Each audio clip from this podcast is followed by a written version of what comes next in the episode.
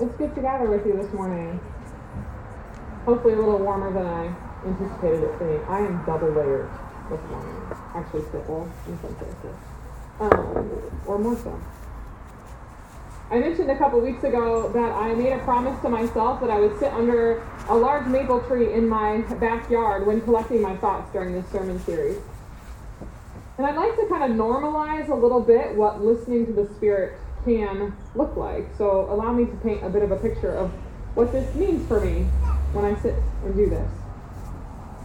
In the morning, I go out and I put my blanket, actually that one, um, next to the Ecuadorian hammock in the backyard under that large maple tree that sits near my garden.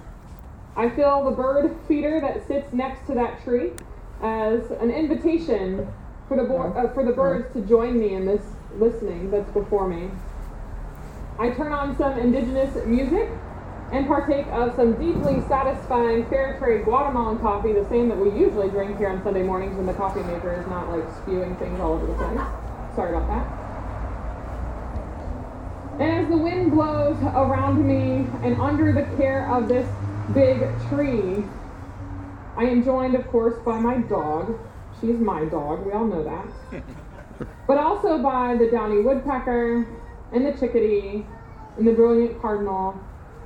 And of course, among the multitude of house finches and sparrows that are just everywhere, and those squawking jays that like to fly overhead and I pause to take in their company, just as I do, marveling at the ladybug that crawls across my lap and eventually takes flight. While I admit that this is not the most comfortable space on my aging body, I know I'm not that old, but it still feels that way.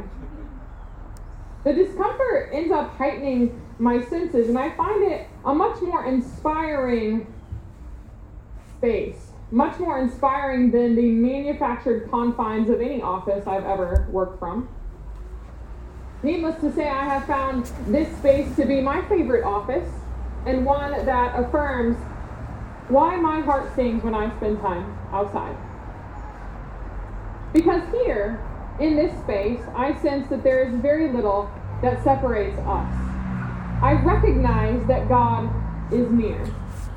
And in many ways, creation has become my teacher, gifting me with a different way of knowing this truth. I've been spending a lot of time outside over the last few months, especially as I've not been able to run. I've taken quite a bit of walking, a lot of walking. And there's something deeply grounded to moving about my neighborhood and the natural landscape around me. The stars and the moon when I'm out in the morning, trees and grasses, water and butterflies, crickets, earthworms, of course, lots of squirrels and bunnies, and the curious sound of the ducks on the lake that sound like they're laughing at 6 a.m. The strangest thing. On these walks, though, however, I turn around a corner on the other side of the block. And every time I do, there is a massive oak tree that greets me. And with every returning during those walks, I sense something profound. It is a welcome, and it feels like a caring embrace, as the limbs seem to enfold me as I pass by. It has become a place of prayer for me, or a place at least of connection with God in very, very profound ways, in many different ways. There's something humbling about being in what feels like this nurturing or mothering presence, this wisdom of this great tree with each returning. This entire sermon series hinges on the truth that each one of us as human beings have come from the Adamah, from the dust or the land, and to the Adamah we will return. And this has taken on a whole new meaning for me as I return to the land and to this big tree with each returning on nearly a daily basis. Before we jump into our text this morning, I would like you to join me in prayer as we sit under this tree. I actually don't know what kind it is.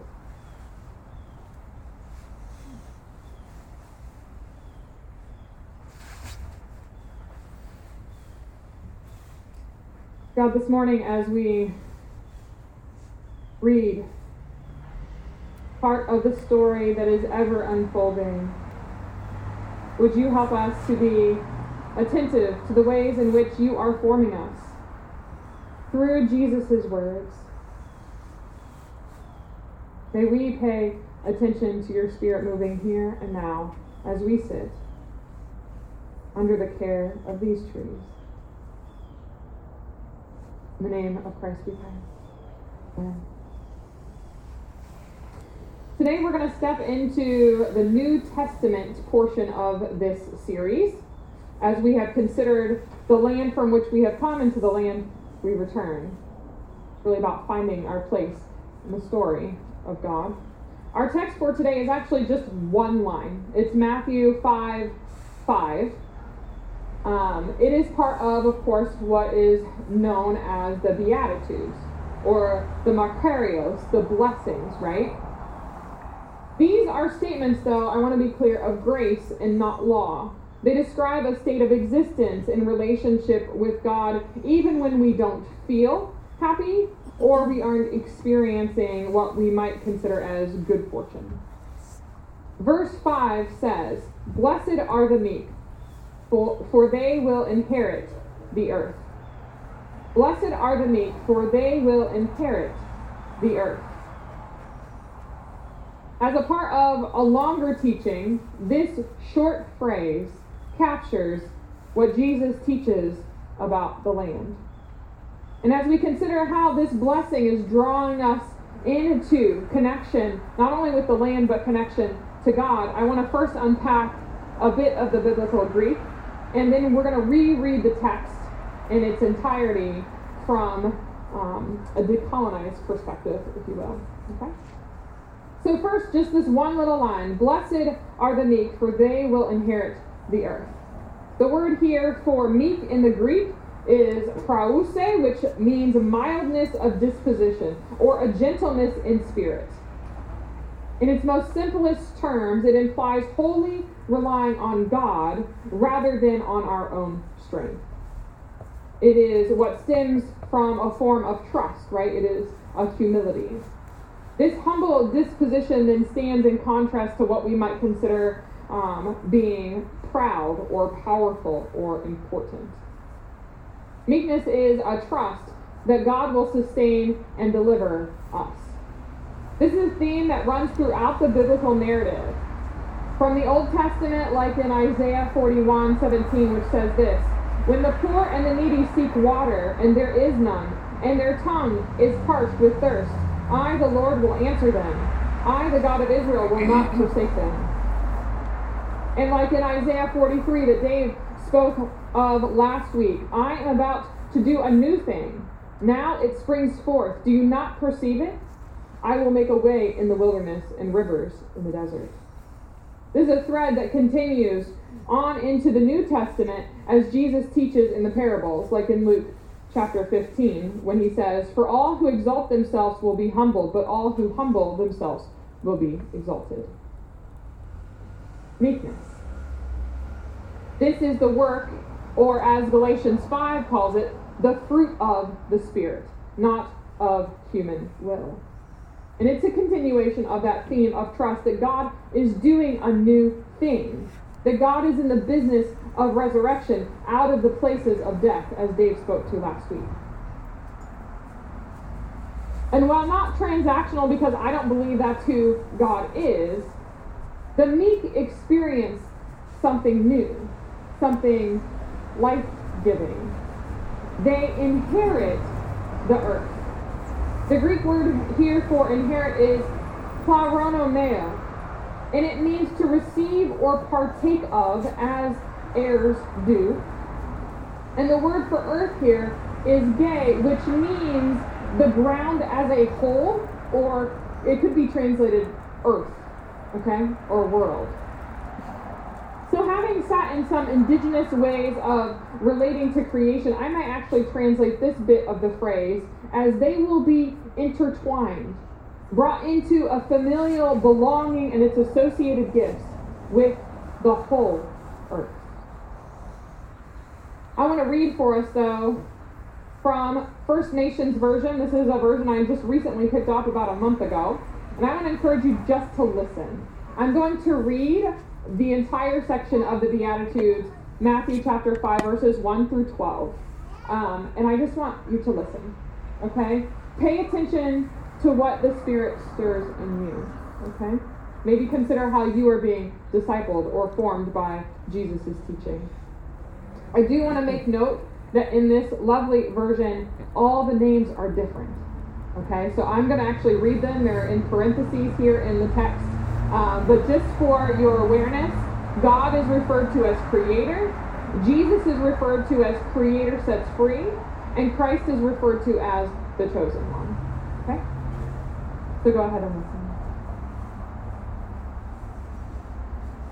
When creator sets free, Jesus, saw this great crowd, he went back up into the mountainside and sat down to teach the people.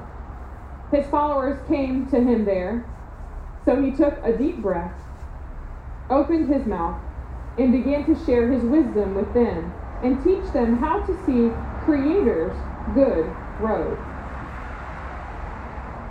Creator's blessing rests on the poor and the ones with broken spirits. The good road from above is theirs to walk.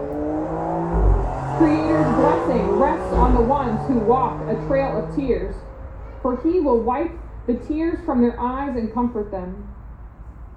Creator's blessing rests on the ones who walk softly and in a humble manner.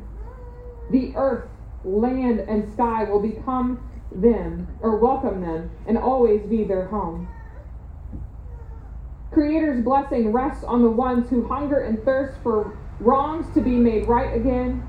They will eat and drink until they are full.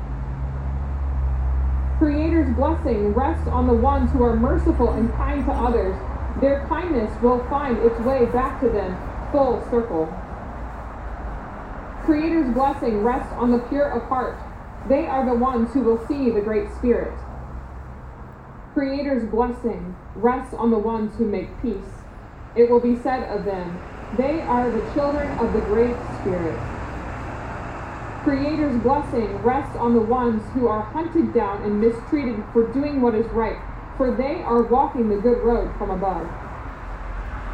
Others will lie about you, speak against you, and look down on you with scorn and contempt, all because you walk the road with me.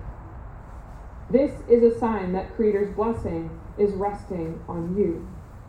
So let your hearts be glad and jump for joy, for you will be honored in the spirit world above.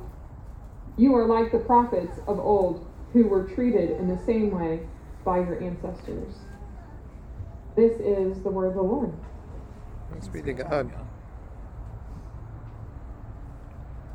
So, Jesus, Creator sets free, is pointing to the reign of Christ, the chosen one, on earth, while simultaneously declaring that even now the people have entered into this spiritual inheritance. The nature of this inheritance is described for us in Ephesians 1:18 which says, "So that with the eyes of your heart enlightened you may know what is the hope to which he has called you, what are the riches of his glorious inheritance among the saints." Yes. Creator's blessing rests on the ones who walk softly and in a humble manner. The earth, the land, and sky will welcome them and always be their home. This is inheritance. It is a gift, and a gift that we experience. In Braiding Sweetgrass, Kimmerer says, The earth, that first among good mothers, gives us the gift that we cannot provide ourselves. And isn't that what inheritance this is what I experience in the presence of that big oak tree in my neighborhood. The gift of God sustaining and delivering me, giving me a gift that I cannot give myself an inheritance. We participate with the saints, with all beings of creation in the ecology of life. The inheritance of the saints is belonging in this already but not yet kingdom or household of God. I find it quite fascinating that the word ecology is derived from the Greek word oikos, meaning house. It is the same root word used in the book of Ephesians that we covered back in the summer, right? In the section that describes that we are no longer near dwellers, but partakers of the household of God. And when we say yes to belonging to this household and to one another, we care for one another. We walk soft, softly and in a humble manner. And the earth gives us the gifts that we cannot give to ourselves. This is really about a relationship of reciprocity, right? And it has lots of implications, clearly, those of eco justice or creation care. So we take our place in the created order as those who have older siblings, not as those who get to stand in dominion over.